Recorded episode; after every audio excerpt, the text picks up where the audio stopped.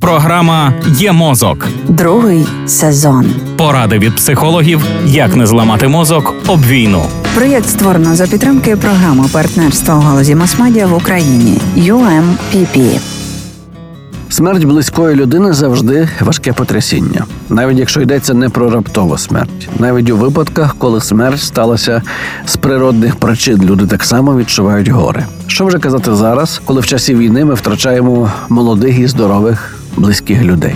Підготувати себе до цього практично неможливо, бо наша раціо має значно менший вплив на нас із вами, ніж ми схильні думати. Найчастіше перша реакція на втрату це шок і заціпеніння. За ними можуть початися щаблі втрати.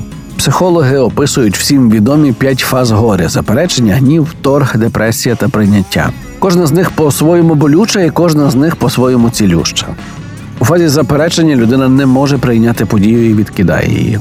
Наприклад, після загибелі близької людини можуть виникати думки, що все це сон чи помилка.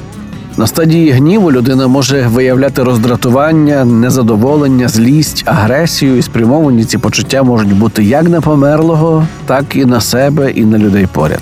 Під час етапу торгу людина намагається відновити контроль над ситуацією і впоратися з відчуттям власної безпорадності, перемогти почуття провини.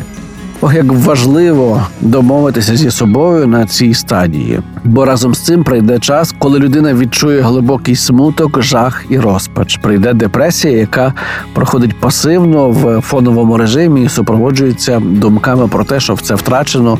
І більше нічого не має значення. Проживши усе це, людина готова починати усвідомлювати смерть і намагатися з нею змиритися. Приходить прийняття, яке може виражатися в пошуку нових шляхів і сенсу життя. Така картина типова, але не обов'язкова. Кожна людина індивідуальна, а фази горя нелінійні. Це означає, що дехто може проходити ці стадії в іншому порядку, причому не обов'язково всі п'ять з різною силою, глибиною і тривалістю.